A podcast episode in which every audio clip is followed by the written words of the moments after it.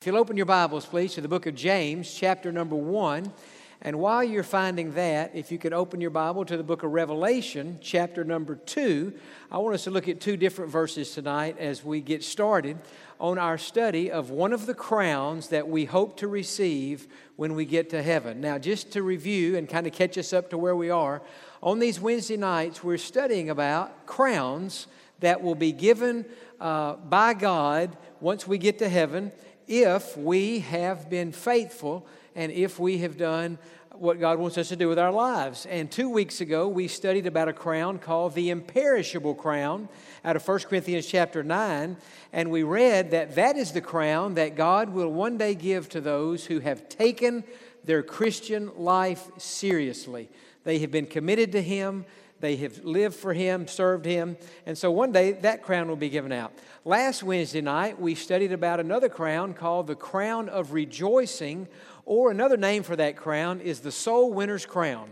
And this is the crown for those who not only lead other people to Christ, but who plant the seed. And we spent two Wednesday nights talking about the importance of sometimes we're just supposed to plant a seed. We're not necessarily there to, quote, lead a person to Christ. We're there to plant a seed. Maybe we're there to water a seed. Maybe we're there to invite somebody to church. Maybe we're there to give somebody a Bible or something like that. We don't actually see them get saved, but we played a role in their salvation experience. And so when we get to heaven, we will receive uh, that crown, the crown of rejoicing, the soul winner's crown. And you know, anytime we see somebody get saved, that's just about the best thing that could possibly happen. And last Wednesday night, at the end of the sermon, gave the invitation and we prolonged it. We sang one extra verse.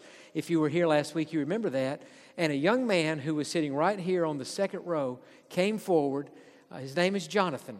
And he had his girlfriend with him. I had no idea that they were going to be getting married three days later until after the service. They, they got married last Saturday night, and I had no idea that, that I think it's tomorrow he's going overseas because he's in the military. But he had never been to church here until last Wednesday night, heard the gospel, the Holy Spirit convicted him. He got saved. And after the service, virtually everybody had left this room. I was talking to him and to his fiancee, who I've known since she was a little girl. And he said, Jon, I know you can't see it tonight because the sun has gone down and the room's gotten dark. He said, When I first came in this room tonight, I'd never been in this chapel before. He said, But I just felt so lost and so hopeless and so alone. And he said, I looked up at that window, and it's a man who's drowning in some kind of a body of water, and he's reaching out his hand. He said, I guess that's to Jesus, and he's asking Jesus to save him. And he said, When I came in this chapel tonight, I felt like that man.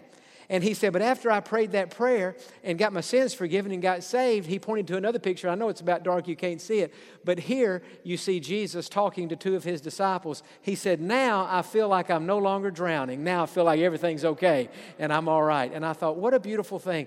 But his girlfriend, probably members of his family, who, who knows who else, along the way of his life, planted a seed, invited him to go to church shared something about God with him. They, something happened to get him here last week, and then uh, when the gospel was shared, it was real easy for him to get saved because other people had already done the work. But nonetheless, it's the crown of rejoicing if we have done our part in the salvation of another human being. Now, tonight, we pick up with the third of five crowns. There are five crowns mentioned in the New Testament, and tonight we're on crown number three, and it is called the crown of life. And we read about it in James and in Revelation. In fact, let's just start in Revelation and read that verse first and then we'll come back and look at the verse in James. Revelation chapter 2 and verse number 10.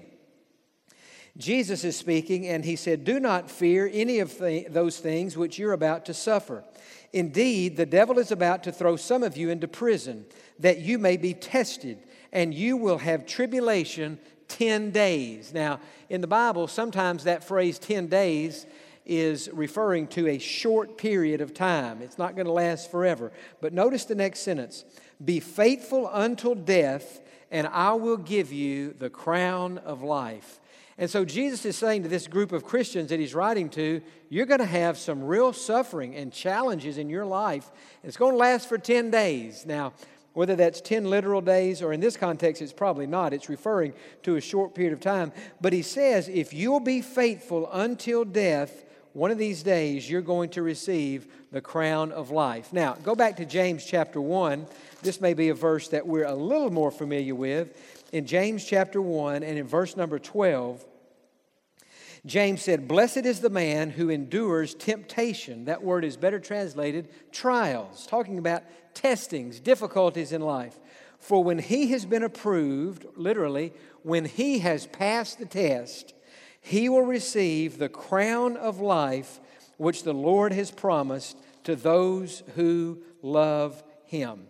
And so the crown of life is a reward that we hope to receive Many people will, and others probably won't. But we hope when we get to heaven, we'll receive the crown of life.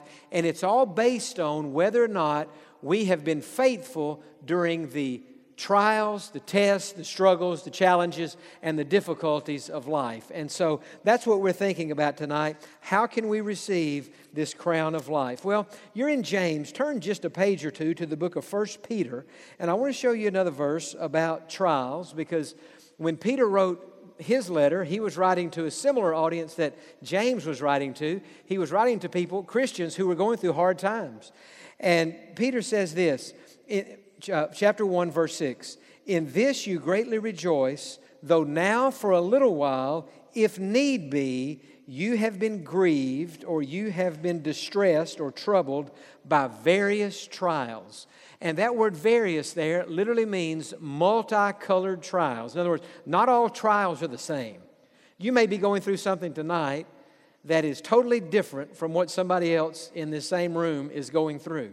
You may be going through a physical illness. Somebody else over here has got uh, a financial problem. And so, and that's what the Bible is saying. Uh, Peter says, You've been grieved by various trials, multicolored trials. They come in different shapes, they come in different sizes, and we could say that they come in different colors. And so let me just mention tonight, before we get into how we can endure these trials, and hopefully how we can one day receive the crown of life, because we have responded properly and we didn't give up and we kept on keeping on. But before we get into any of that, I want to just classify three different categories of trials. And I think tonight, whatever trial you may be in at this time, I think it would certainly fall under one of these categories. Category number one is what I would call life threatening trials. You're going through something and your life is being threatened. Someone who is uh, battling a serious cancer diagnosis, that would certainly be a life threatening uh, trial. If God forbid this would happen, but if you're here tonight and somebody has threatened you in some way, that they're going to uh, harm you Are they're going to do something bad to you, if they've threatened you, best thing you could do would be, if, if, if it's a serious threat, would be to contact the authorities and, and to report that and to say you don't, you don't feel safe. But nonetheless, sometimes people are experiencing this, and we, would, we might be surprised at people who are in fear uh, for their own safety and even for their own life. And then certainly we think about our Christian brothers and sisters all over the world who are living in countries that are not friendly to the gospel, and in some of these countries, uh, it's illegal. It's against the law of the country to even be a Christian. And so here are Christians meeting in underground churches and trying to be faithful to God and yet trying to preserve their lives. And I read an article today uh, in a book by David Jeremiah, and I want to just read you about the better part of two paragraphs because I think it's very interesting. He said, When we think of persecution, we often think of the Roman Empire and the brutal assaults on Christians by emperors like Nero, who were determined to eradicate the church. But the most intense period of persecution in the history of the church is occurring around the world today, right now. In 2017, the organization Open Doors, which monitors global persecution, released a report highlighting the top 50 nations where Christians face the most severe persecution. The bottom line 100% of Christians in 21 countries around the world experience persecution for their faith in Christ. And more, listen to this number more than 215 million Christians face high levels of persecution. 215 million high levels of persecution. That is a staggering number. That is well over half the population of the United States. Our brothers and sisters around the world, high levels of persecution. Listen to this nearly one in every 12 Christians today lives in an area or culture in which Christianity is illegal, forbidden, or punished. One out of 12. Roughly 8% of the Christians in the world today are living in a, they don't live like where we live. They can't come to a service like uh, we come to tonight. It, they would be, they might be killed for that. They would certainly be punished. Another report, this one published by the group International Christian Concern, highlighted three countries where religious discrimination and persecution have reached a certain threshold of concern. Now, these countries that I'm about to read to you, it's not the high level persecution, but as the agencies who study this type thing around the world have studied, they're saying we're noticing now a threshold of concern in these three countries. Country number one, Mexico. Country number two, Russia. Country number three, the United States of America. While conditions in the United States are in no way comparable to other countries, said the report, a certain segment of the culture and the courts seem to be intent on driving faith out of the public square. And so, if the country continues along the path that it has been on for the last 30 or 40 years, you try to project that 30 or 40 years down the road, and you wonder would it even be legal for a Christian minister to stand up in a setting like this and say, Jesus Christ is the only way to heaven? Or would a liberal court hear that and say, that is hate language and that is illegal? Now, I'm not, we pray to God it doesn't come to that. But I'm just saying that's what the report is, is hinting at when it's, when it's talking about this. There's, a, there's, there's, there's intolerance towards the spread of Christianity. And so, even in our country, it is an issue, nothing like in the other countries, but it is uh, an increasing issue. And so, there are many people today who are facing life threatening trials. Another category of trials that I think is probably more common to us, hopefully not too common, but I know that it is common, and that is what I would call life altering trials. Now, in this type of trial, your life's not being threatened. You don't fear for your safety. You're not having to run and hide from somebody who's trying to kill you. But because of something that's happened, your life has permanently been altered. For example, a spouse has died, a child has died, a close friend has died, uh, you have been diagnosed with some illness. And so your life is not threatened, but your life won't ever quite be exactly the same as it was before that trial. And some have said you're in the process now of trying to find a new normal. So, life altering trials can be a, a real issue. And then there's just the trial. This is probably what we would encounter on a day in and day out, week in and week out basis, would be what I would just call a life annoying trial. Your life's not threatened, your life's not really altered, but something is happening. In the grand scheme of life, it's not that big a deal. But when it happens in, to you, you feel like, man, this is a real annoyance. This is real. The dishwasher starts to leak. Now, you know, that's not life threatening, life, but you got to get it fixed. The washing machine. Uh, I was washing clothes back several weeks ago, I guess, I, I, was home one day washing clothes. You know how you do when you wash clothes. You put them in there, and then you go around doing something else in your house. And I was doing something else, and I noticed I didn't hear the washing machine making its noise. And so I went and I looked in there, and it had stopped, and I opened it, and the washing machine had completely broken, and I had a tub full of w- water and all my clothes in there. And I thought, now this is going, it was on a Friday. I thought this is going to be a long weekend with this situation.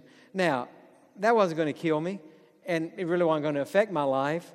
But how many of you know if you've got water in a washing machine, you got to get that fixed, right? And so I called, and I ended up getting it fixed. I had to buy a new, uh, buy a new washing machine. But in other words, my life wasn't threatened. But the question is, when something like that happens, how are you going to handle that? You, I know it doesn't sound like a big deal, but sometimes in life, when you're going 100 miles an hour trying to do all your other responsibilities, sometimes a situation like that it can almost push you over the cliff and you feel like, what else is going to happen? Now, that particular day, I wasn't feeling that, but some days you might feel that way. And so the question is even if it's just an annoying trial, how are we going to handle that? And so the real question look back at that verse in James, and then I want to get into how, how can we pass the test. Because I know some of you tonight are in one of those three trials, and you're trying to figure out now, how, how can I with what I'm going through in my family situation, with my, with my husband or with my wife, with my children, with the situation going on, how in the world can I be faithful? Well, notice what it says Blessed is the man or the woman. Now, that word blessed means happy.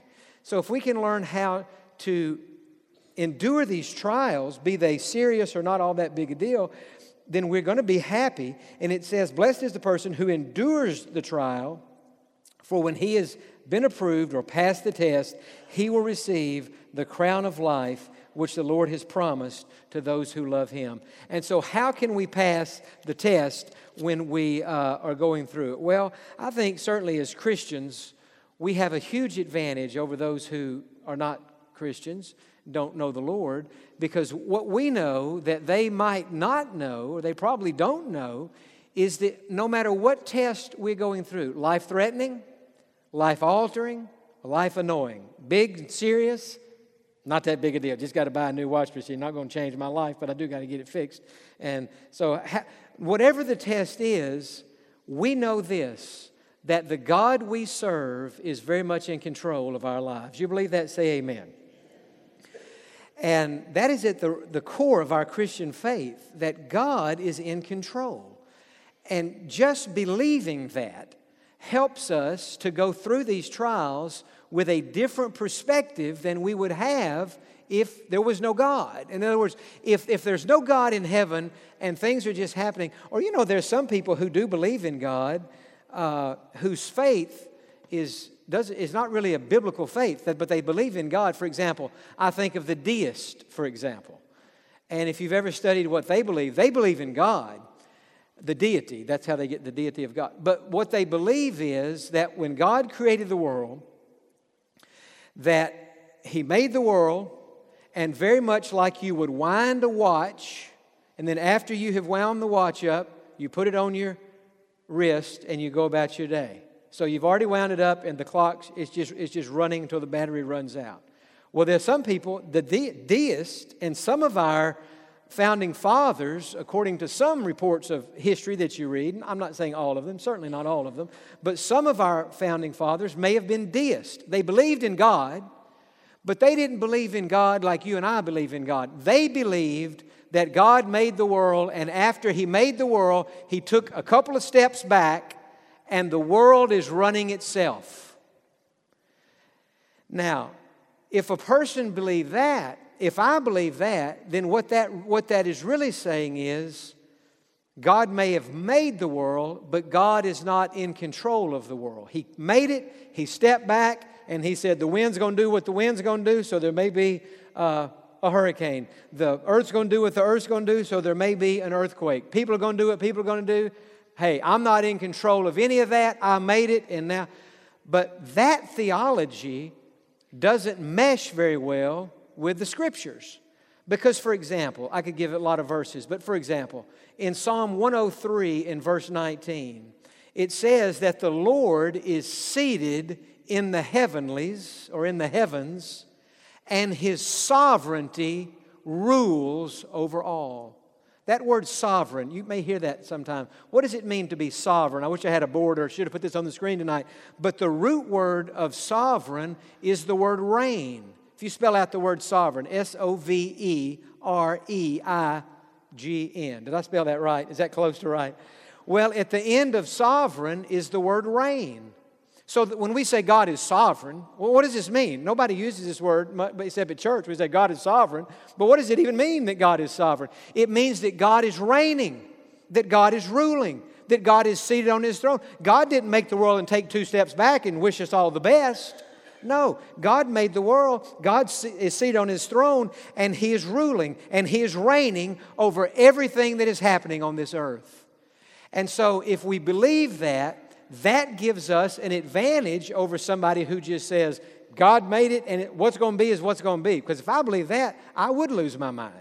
But I don't believe that. I believe God is ruling and God is reigning and God is very much in control of what is happening on the earth. That's what the scripture teaches. And so, since we believe that, that God is in control, when we find ourselves in a life threatening situation, a life altering situation, or even just a small little life annoying situation, that knowledge, God is in control. He has allowed me to be where I am. Not necessarily that He caused it. And I don't believe that. Sometimes I hear people say, everything that happens, God caused it to happen. I don't believe that. I don't believe Scripture teaches that. I believe many of the things that happen, the devil causes them to happen. And I believe that many things that happen, uh, sinful human being. I mean, God gave us a free will. And any, any theological truth taken to the extreme will always result in heresy. For example, somebody could take this teaching in the scripture about the sovereignty of God and run that to the extreme and say, well, if God's in control, then that means God causes everything that happens because God's the one who's in control. But that would be heresy because if you believe that, then you go back to the first book of the Bible Adam and Eve ate the forbidden fruit. But if you take the sovereignty of God to the extreme, now you're going to say, yeah, they ate that, but since God's in control, God made them eat it. Well, God didn't make them eat it because, see what I'm saying? The sovereignty of God to the nth degree has now X'd out the free will of man the free will of man to the nth degree now X's and nullifies out the sovereignty of God. And so when you study the Bible, remember this the Bible is the most balanced book in all the world. For example, in Proverbs, my dad was quoting a pro- reading a proverb earlier in the service. Uh, in Proverbs, it says, Answer a fool according to his folly. The very next verse says, Don't answer a, co- a fool according to his folly. Well, it would be easy for somebody to believe the Bible say, well, look, here you have it in your own book. It's a contradiction. One verse says, answer a fool according to his folly, or else, you know, he'll just run wild out there. And the next one says, don't answer a fool according to his folly, or lest you be in a conversation with a fool. Well, which is it? It's both. Sometimes somebody says something that's foolish, and you have to respond to it. Uh, sometimes somebody says something that's foolish, and you don't say anything. You need discernment to know what to do in each. So the Bible is a very balanced book. For example, it says in the Bible, Jesus said in the Great Commission that we're supposed to take the gospel to the, to the ends of the earth. Well, in another place in the Bible, it says, a fool has his eyes on the ends of the earth. Well, now, which is it? Are you supposed to take the gospel to the ends of the earth? Or if you have to take about the ends of the earth, now you're a fool. Well, which is it? Well, both. We, we do have a responsibility to take the gospel to beyond the walls of the church to the end of the earth, but we also have responsibility right here where we are. So, what I'm saying is the Bible is very balanced, and a biblical theology is a very balanced theology. So, it's not the sovereignty of God over here, we have no responsibility, or vice versa. So, since we believe that God is in control, that whatever trials we may be going through, He has allowed that trial into our lives. Now, you have to believe that. You have to believe that God has allowed that trial into your life. And if you don't believe that, then you really don't believe God is sovereign. You believe He's stepped back like on a stopwatch. So I want to make three statements tonight that will help you to look, the answer to the question, how can we pass the test? Here's the answer to that question by looking at it differently. You look at the test differently than you would if you weren't a Christian. My washing machine didn't work, I looked at the test differently. My dishwasher leaked, I said, I have to look at this test differently. Whatever it is that we're going through, we have to look at it differently. And so, as Christians, we can do that. Now, how do we look at it differently? How can you look at your life situation right now, whatever it is? How can you look at it differently so that you will endure, so that you will persevere, so that you will keep on, so that you won't give up, and so that you won't quit? Well, I want to make three statements tonight, and I've thought about this today, and I think this is really uh, probably the most helpful way to look at something differently. Statement number one, and I wish you'd write this down. They're little short sentences, and the key word in each one of these sentences starts with the letter P. So it'd be easy for you to remember. But the first one is to remember this, and you could even say this to yourself there's a purpose in this. Say that with me. There's a purpose in this. There's a purpose in this. So, whatever it is that is happening, we have to stop long enough to, to, to apply that truth. There's a purpose in this. I heard James Dobson say years ago, godly counselor, uh, Christian leader, and Dr. Dobson said, There's a fine line between sanity and insanity.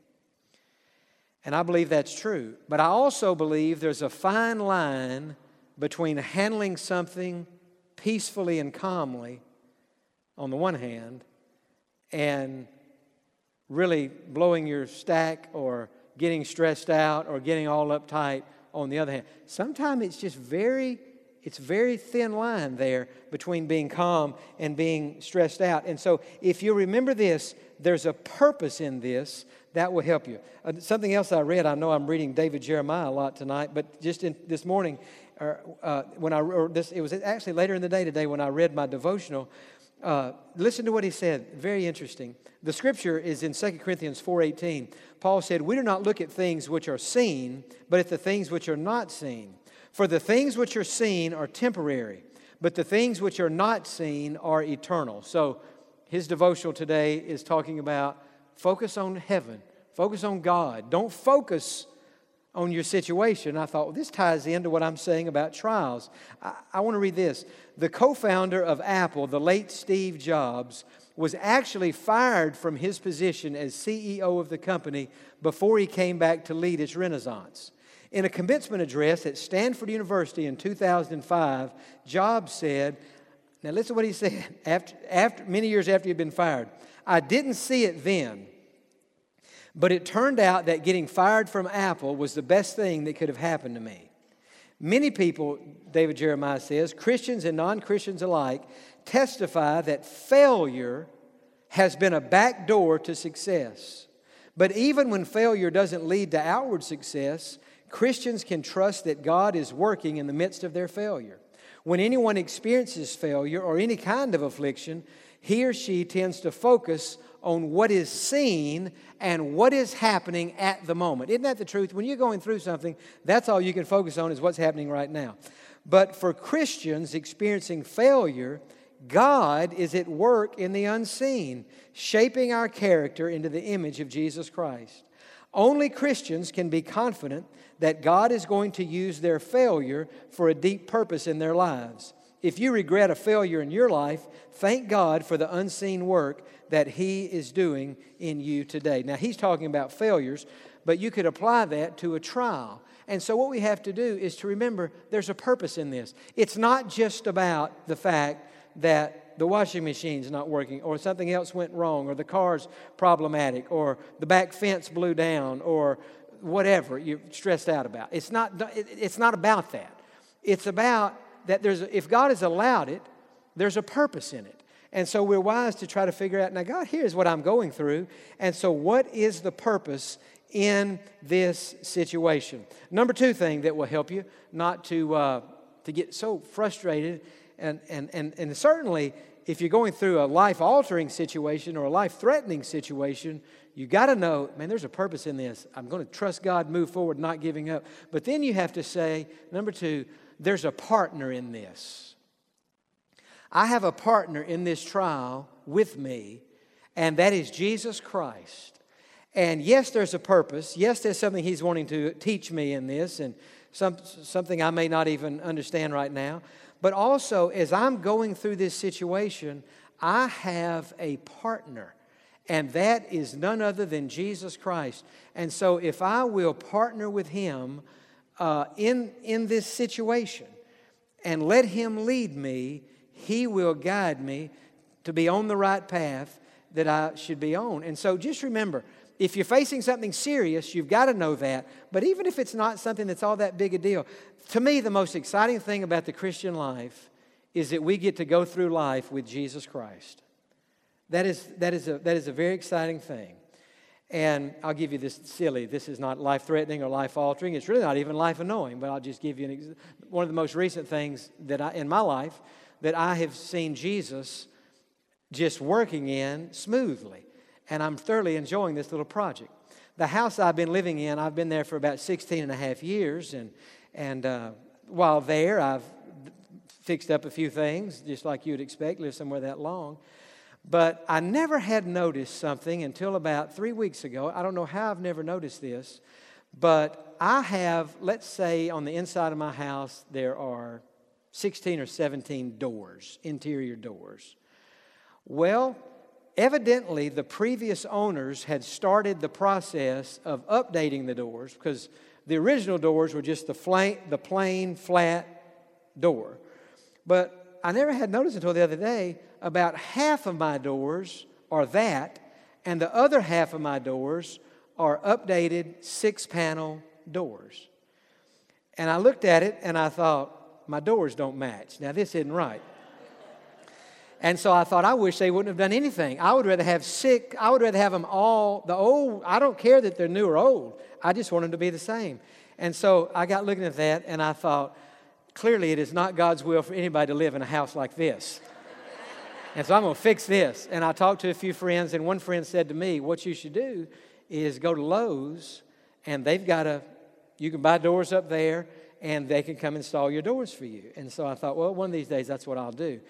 And so last Saturday evening I was home, and my dad preached last Sunday morning, so I had a really a very easy Saturday. I was all I didn't do anything, and so no, there were no funerals, there was nothing. I had so last Saturday night about 5:30, 6 o'clock, I just had a feeling. I just was sitting at home. I just had a feeling. Go to Lowe's. And so I went to Lowe's, and I, I went to the door department, and I met this lady. I told her of my plight, my dilemma, and. Uh, my, the, my total unwillingness to go any farther in life like this. We're going to have to do something. And she said, Sir, we can take care of this problem. And she showed me the doors. She said, what she said. She said, The good news is the door you need to replace the doors you have only costs $50 a door. I said, well, I thought it would have been more. She said, $50 a door. She said, The bad news is it costs $139 to install each one of those doors. I thought, well, that just is what it is. And so I said, well, how do you do it? And she gave me an education in doors, which I would be glad to teach any of you if you don't know anything about it. Hollow core doors, solid core doors, slabs, built in thing, all this. And so at the end, she said, here's the bottom line. If you give us $35, we'll send a man to your house and he will measure all eight of those doors and you can just order them, and a few days later they'll come out and they'll install them. And she said, even the good news is that $35, if you use us, will be applied to your, which I thought $35 for somebody to come to your house. Good night. It's just, just nothing. So, anyway, the gentleman came to my house and uh, measured for all the doors. And while there, he said to me, he said, I called and left a message on your voicemail. And he said, I noticed from your voicemail that you work at a church. And I thought, I got to change that voicemail, man, because. and he started wanting to talk about God. And so we did for a little bit. And then he said, Well, I, I, I was just not going to, I was just letting him, I was listening to him and, and talking to him a little bit. And he starts measuring those doors, and he said, Now in a few days we'll call you and we'll come put all this stuff in. But the point of that, whole long story, is to say replacing eight doors is not life changing. My, my life will be no different. It's just my house will look a lot better when that project is finished. But the point is, for me, it was much more enjoyable going to Lowe's on Saturday night at the prompting of the Holy Spirit than it would be if I'd have just done it on my own. And, and even after that, I said, Now, God, I have a busy week next week. I just pray He can come at a time when I will be home. We can coordinate our schedules, and it all worked out just fine. But what I'm saying is, when you're going through life, you're not going through life alone. You have a partner. Now, I'm giving you something that's not even a trial. It's just a fun, for me, it's a fun little project. But whatever it is you're going through in life, do it with Jesus. And certainly, if you're going through something that's changed and altered your life, you go through that with Jesus Christ and let Him help you through that. And then the third thing I would say not only is there a partner in this, but you need to remember there's a provision in this. God's going to handle this situation, God's going to work this out. and you're going to be fine. So, to me, that's what Christians have that non Christians don't have. We have those fundamental truths. God is in control, which means there's a purpose in this. God is with me, which means there's a partner in this. I'm not alone. God has promised to meet all my needs, which means there's a provision in this. God's going to work this situation out. And so, since I know those things, hey, man, whether it's a life threatening situation, maybe some of us have even been in a situation, maybe not, maybe so, where we felt like, I'm in a dangerous situation. I'm, I'm actually fearful that something bad might happen. Well, maybe you've, maybe you've been in that. Or maybe you say, No, not really been in that, but I've sure had some life altering situations. Maybe you're in one of those right now. It's threat. Or maybe say, Jon, it's not really that, but man, all the kids and the responsibilities and things are breaking, and the car's got to get new brakes, and we don't have the money to pay. Uh, the stress is just mounting up, and I feel like I'm about to just blow a gasket. Well, you know, sometimes we may all feel like we're going to blow a gasket, but I'm telling you one thing. If you will look at it differently, you won't blow a gasket. You'll be calm, you'll be peaceful, you'll be clear headed, you'll be a good witness for Christ. You say, you know what? God's in control. I look at it differently. And you know something God spoke to my heart, I guess, a month or two ago on something. I, I was thinking one night, and I thought, you know, the only person sovereign over my life is God. People aren't, circumstances aren't, situation. God is sovereign over my life. What I want to say to you tonight is, as, as Christians, we are never the victim of circumstances. And we're not at the mercy of somebody else. And we're not even at the mercy of the devil. We're at the mercy of God. He is sovereign over our lives. And so, whatever happens, we say, He has allowed it to happen. And you know what? He's going to take care of me through this. And so, I'm choosing to see the unseen. I'm choosing not to focus on what I'm going through. Now, this is really relevant to the person here tonight who's going through something tough and hard and painful and confusing and got your life spilled upside down. And you're thinking, God, how, how am I going to get through this? How can I look at it differently? I don't understand why you would have allowed it. Doesn't make sense to me. But I do believe what the scripture says. You're sovereign. So I trust you. I'll understand it when I get to heaven. But in the meantime, I believe there's a purpose in this. In the meantime, I believe that there is a partner in this. You're with me. And in the meantime, there's going to be a provision, whether that's financial, if that's what I need, whether it's emotional, mental, spiritual, whether, whether that provision is peace, or whatever it is you need, there's always a provision with Jesus Christ. And so the takeaway tonight yes, do we want to receive the crown of life when we get to heaven? Yes, we do. How do, we, how do we receive it? By enduring the trials of life. How do we endure the trials of life? By looking at them differently, looking at them from God's perspective, looking at them through heaven's eyes. And if we'll do that, God will give us the strength and the ability to see it differently and to move forward and to endure, not to get frustrated, not to give up, not to quit, not to throw in the towel. Amen. So, Father, this is the crown, just like all five of these, that we hope and pray that we can receive when we get to heaven the crown of life. But it is only God if we will endure trials. And so, God, we can never endure trials if we didn't have any. And so, God, that must mean that one of the reasons that you allow us to have trials is to test us and to see if we will endure. Will our faith be found pure and genuine or not?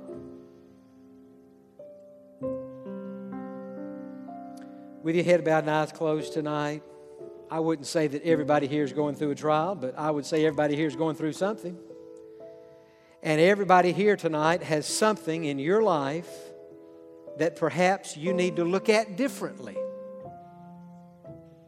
And see that, that little shift in how you look at it, that's what I was saying. There's a fine line between sanity and insanity. There's a fine line between staying in faith and getting all upset and rattled and, and nervous and stressed out and panicky and you know, about to lose your mind. There's a fine line between that. And that fine line is how you look at it.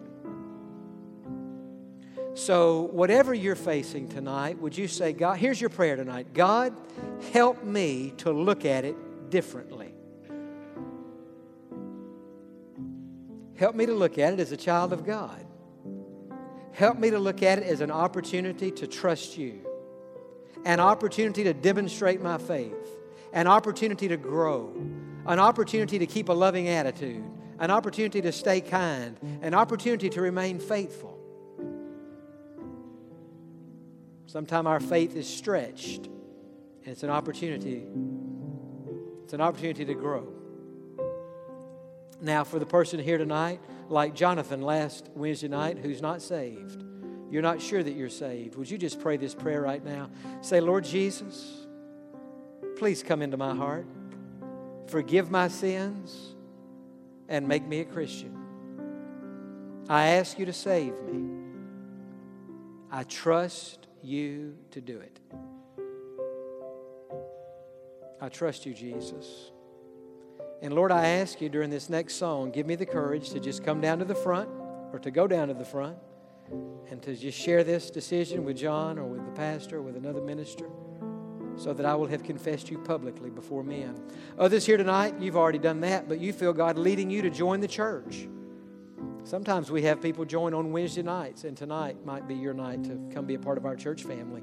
So, God, bless this invitation song and help those who need to respond. In Jesus' name we pray. And all the people said,